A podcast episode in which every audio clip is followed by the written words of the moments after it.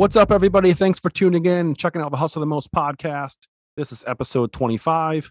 I'm your host, Wes, and today we're going to have a conversation with a longtime friend, an amazing human being. Super excited to have you here, ladies and gentlemen, Greg Bennick. Thank you. I appreciate that. Short and to the point. That was great.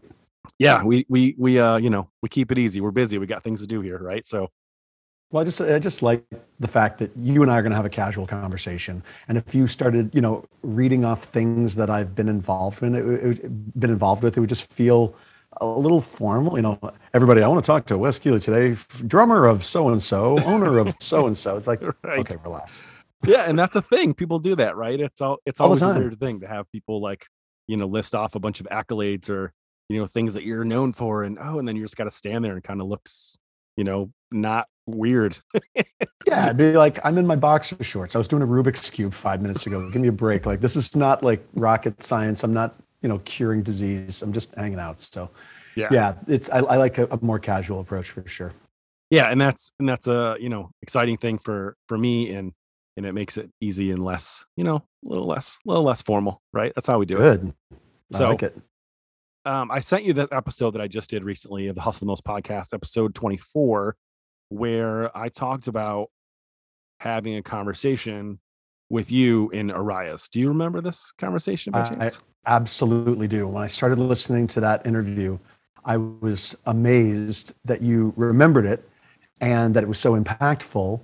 And I just want to say that that interview meant, uh, or that, that episode meant a lot to me. It really did. When I started listening to that episode, it really was moving. I mean, for me, I actually sent it to my parents. I sent it to my brother. I was like, you know, look at this. I mean, can you, you know, believe that this, you know, has resonated all these years? I was really, uh, really affected by the fact that you remembered that and it was so meaningful for you. So I'm, I'm just really happy about it. That's awesome, man. I, I, you know, it's, it's interesting. You know, the Hustle the Most podcast has been a really uh, interesting experiment for me because I mean, I'm basically sitting in a room by myself, talking to myself about myself. Right. I mean, no vanity. D- describe no vanity my, there. Describe my life. Yep. Yeah. Okay. And it, you know, and it's and it's always uh, interesting to me. You know, I mean, we remember things the way that we think they happened, right? And this is common. I mean, we, you know, I've done this before with with friends where I tell a story and and they're like, "Oh no, I remember it differently," right? Because through their eyes and their perception, and over time, things have a tendency to just be different, right? Not necessarily uh, exactly the same, but there's you know there's details, there's nuances, right? But it's always it's always interesting to hear someone else's take on that story. I remember it a certain way. I remember the stupid outfit I was wearing, right? I remember Paper Zone, and and it's you know it, it just comes up and it and it happens to be like in my head a certain way. So I was hoping that I would did it justice by regurgitating it. You know, this was 2004, I think that we have this conversation. So you, fair, you did it justice accurate? for sure. Oh, good. Yeah, absolutely. You did it justice. And I mean, we have to be realistic that all of history, all realistically of the present, is undefinable by any one person. If you and I hang up right this second and someone comes in in the next second and says, What just happened in your life? My recollection of this conversation, how it looked, how it felt, what it meant, where I am, what I said is going to be different than yours. We're literally having two different experiences at the exact same time. So there's no possible way that we're going to remember something as it happened. But to my recollection, you were pretty close. And your description of the conversation and the way that I responded to you was almost eerie for me because at the time, I was a uh, vehement anti work, um, anarchistically thinking, everyone quit your job type of person. Like, let's form a society based on new ideas away from working, away from paper zone, away from you doing anything other than compromising what you believe in order to pursue, you know, what you believe as a priority. And when you were describing even just the way that I spoke to you, it was strange. It was like being in a time machine all of a sudden. It was fantastic. It was just really an interesting experience. I really do think, yes, that you nailed it. That's that's amazing because I it's I very very um, seldom have uh, the the actual ability to ask someone if I got it right.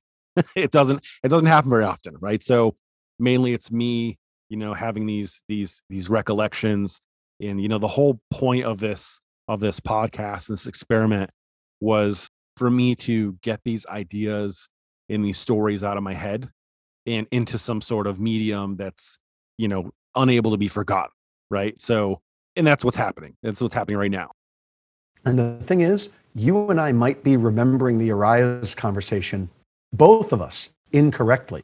You might have walked in that day and been like what's up dude? And i've been like hey how you doing? You're like i just came back from paper zone. I'm like that's dumb. And that might have been all that happened but we're both remembering this glorious version of it.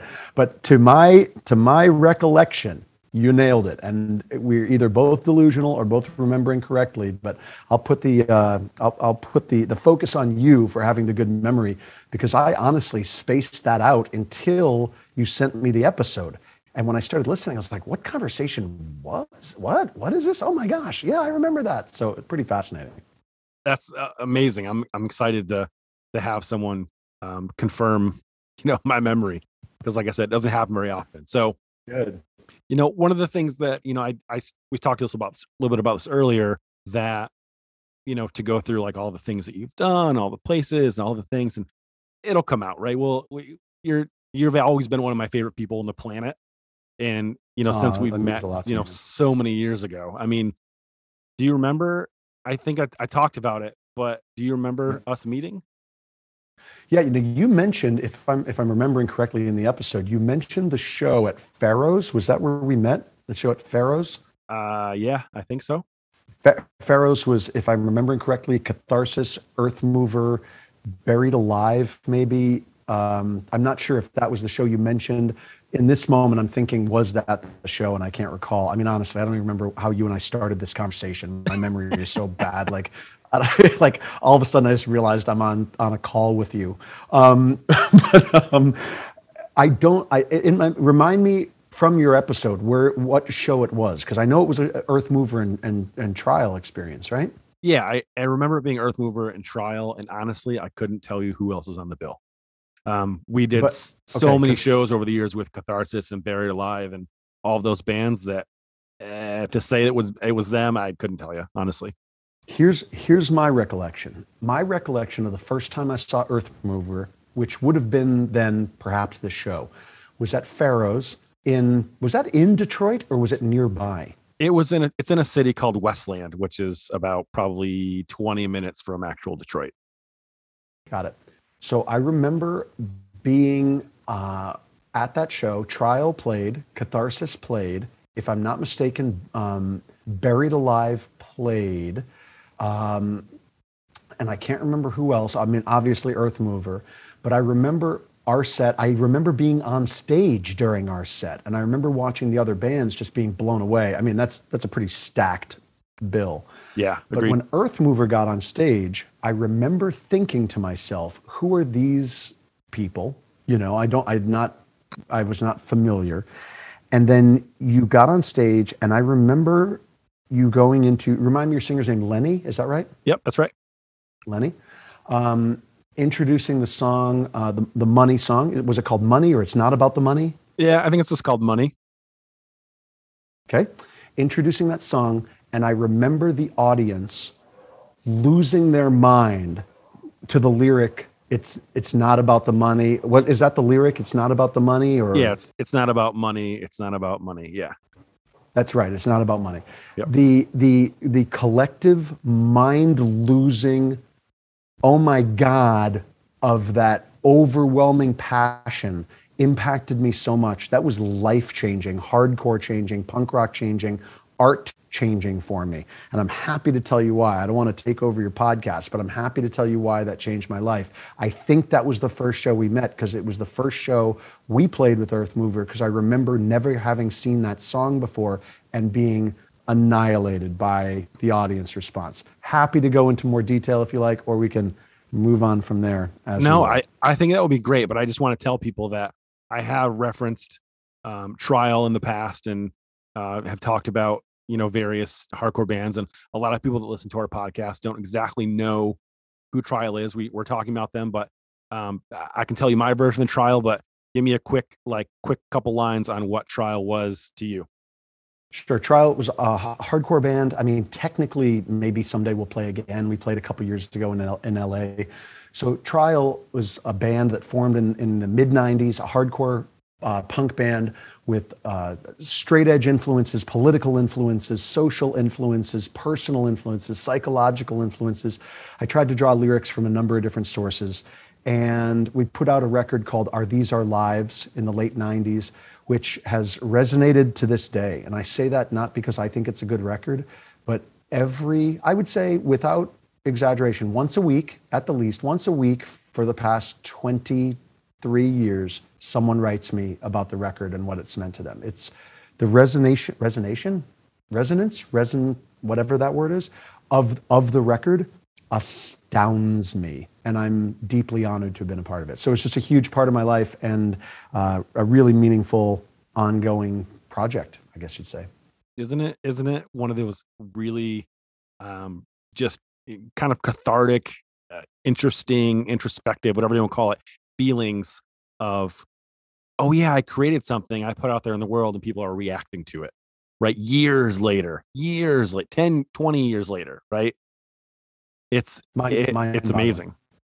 It's mind-boggling. I mean, because the thing is, is that ultimately, you know, I, I think about this often. I have a friend in Seattle. We go on walks and have deep talks about art and what art signifies and what you know performance means. And we've talked a lot with one another about the meaning of art as being when you create something in the world and then someone else interfacing, interacting with that thing you've created then sees the world differently as a result of seeing the thing you've created. So when people say to me, my life's different because of our These Are Lives, or I say to you, Wes, everything changed for me seeing Earth Mover that day in 1990, what, seven, six? I have no idea. Everything changed as a result, as a result of a song about money written by some working class kids who very realistically never made a dime off their song and yet got a bigger response, in my opinion, to anything that Metallica ever got from any one of their songs. The passion in that room that night was was was it was like an inferno of human energy and it, it, it changed everything for me. So that said, I went out in the world and saw money differently. I saw hardcore differently. I saw sing alongs at punk hardcore shows differently. I saw audience engagement differently. I saw uh, uh, the working class and, and social structure differently. I would read uh, Marx and approach it differently because of the sing alongs at the Earth Mover show when you played that song. That's what art's about. And that, as you said, is the amazing, amazing thing when you put something in the world and it, it affects people so powerfully. It's interesting to think that, you know, I'm gonna bet that, you know, if you, you know, told Lenny, who, you know, I think I think Lenny and maybe Andy, actually now I think about it, I couldn't tell you who wrote lyrics. Someone in that band that wasn't me wrote the lyrics. How's that? Um, probably one of those two and and you know, push and pull here and there. But I would imagine, you know, that everyone gets something different out of it, right? So you know the way it was written may not be how you're taking it and i mean when people come up to you and say oh man this this moved me so much right like it doesn't matter what your intention was it does not matter what matters is the experience that you're creating for that person and it you know hopefully affected them in the positive way right versus a negative way right? So um and you come out of this with like you know regardless of what your intention was it's not it's not even relevant at that point. What's relevant is the experience that you created for someone else through your art you know design music whatever you want to call it.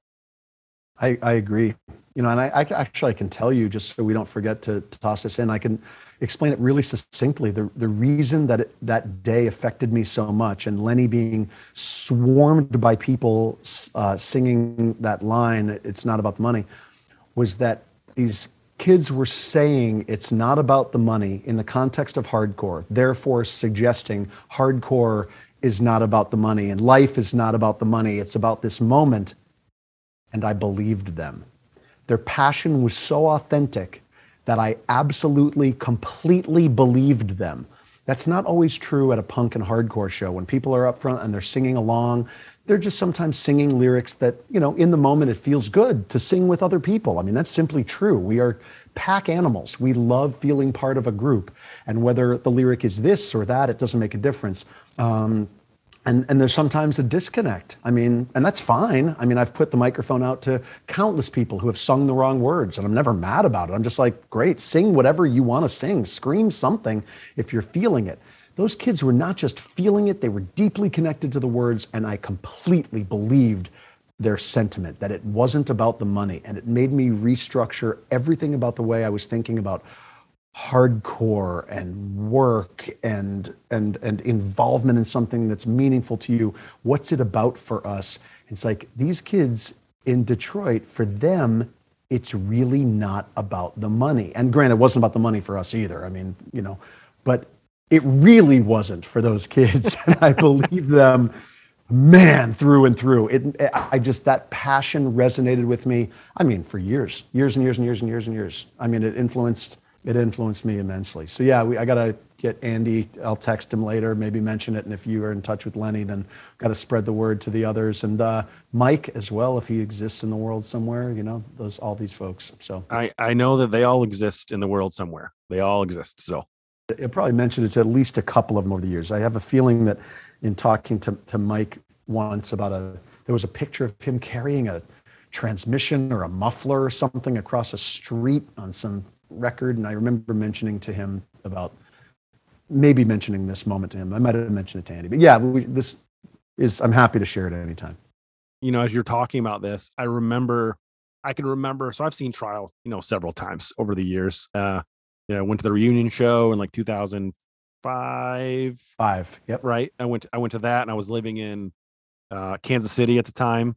I flew back through Denver, got stuck in a snowstorm, on the way back. So I made it to the show, and then my buddy Dave and I, uh, you know, we st- we stayed at some one of my other friends in Capitol Hill. We walked down to Neumos, went to the show. You know, it was a whole thing. It was awesome. Um, but I remember specifically, like, you know, those those bigger shows, like, you know, great. Uh, it, you know, it happened. It's a thing. I was there. But what I really remember is, you know, us playing in uh, the vegan grocery store uh, in the basement in Pontiac. Oh yeah, I remember it uh, quite quite clearly. Yeah, and I remember um, well two things about that. I remember you being down uh, a member or two after some sort of some sort of shopping uh, escapade from someone in the band. But what I remember is, and this is this is kind of speaking to the art portion, you know, as a as a lyricist, which you know, are these our lives lyrics or hands down like the most well written, thought out, like actually have crazy amounts of weight to them I mean, I've dug through those things numerous times and been like, who are the Trudells? And I don't know how is this, you know, you and I have talked about this at one point, but I specifically remember you talking to people at the show and telling them, you know, come up and be a part of what we're doing. And I'm going to hold the mic out. And if you don't know the words, it doesn't matter. Just sing what's in your heart and scream, right? And say something. If you have something to say, get up here and, and, and just be a part of it, right? Be part of the experience and it's interesting because I'm sure somewhere along the line, someone has held out a mic for someone to sing some sort of part and someone just botches it, right? And they're like, oh, I'm not going back to that kid again, right? Because that's the kid that messed up Firestorm or whatever it is, right? You know, the kid that came in one verse early or or something. So, you know, is that a? I mean, it doesn't sound like it to you, but I'm sure, you know, you've, you know, eh, I imagine like a handful of singers that sit around and like, oh, you ever have someone like you know sing the wrong word or you know and it doesn't matter to you like as a as a person who's more um, interested in the experience than the lyrical content i imagine that bothers you less from what i understand is that probably pretty correct Oh yeah, I mean, with, without a doubt. I, in fact, I could tell you that one of my favorite trial stories of all time, and I often get choked up when I tell it. So if I'm suddenly a blubbering mess on your podcast, uh, I apologize. But um, we were playing in in Leeuwarden in the Netherlands. This is probably around 1998 or so, and we were playing a song, maybe 99. Yes, 99. We were playing a song called "When There's Nothing Left to Lose." It's off the Trial album and um, it, it's it's a song with a particular amount of weight to it. It's about when you're at the uh, limit of despair and everything has gone wrong and all the solutions to the everything which has gone wrong. It's about choosing in that moment to choose to continue. And in that choosing, you have regained and maintained a tiny bit of yourself and a tiny bit of control. And from that point, you can start and continue from there. Meaning, not, you know, you still have the ability to choose, right? It was inspired by um, reading a book um, by a guy named Viktor Frankl, who survived five concentration camps, and his his life story is fascinating. His book is very interesting, um, and his theories and ideas are interesting. The point is, we're playing in Leeuwarden in the Netherlands.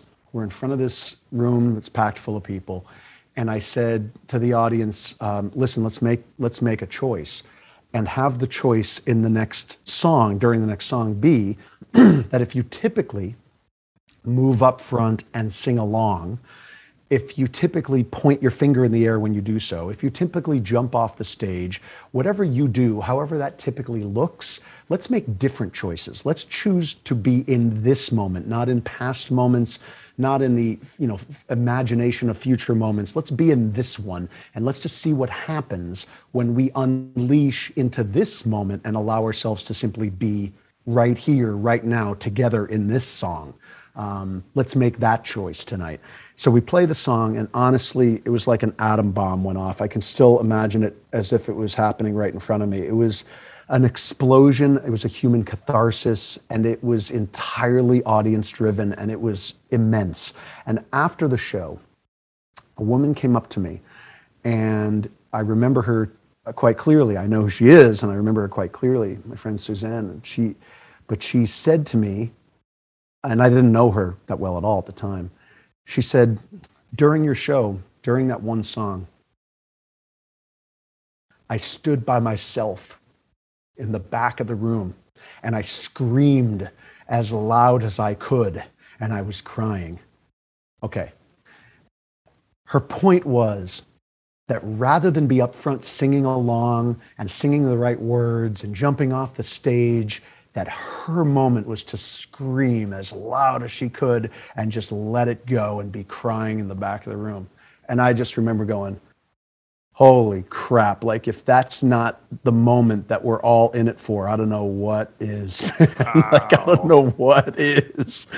That's what it's about right there. So, yeah, you know, it didn't matter that she knew the words. It didn't even matter if she knew the name of the band. What mattered was that she felt it and just went with it. Oh, God, I can't get enough of that, remembering that experience. I just can't even. Oh, man.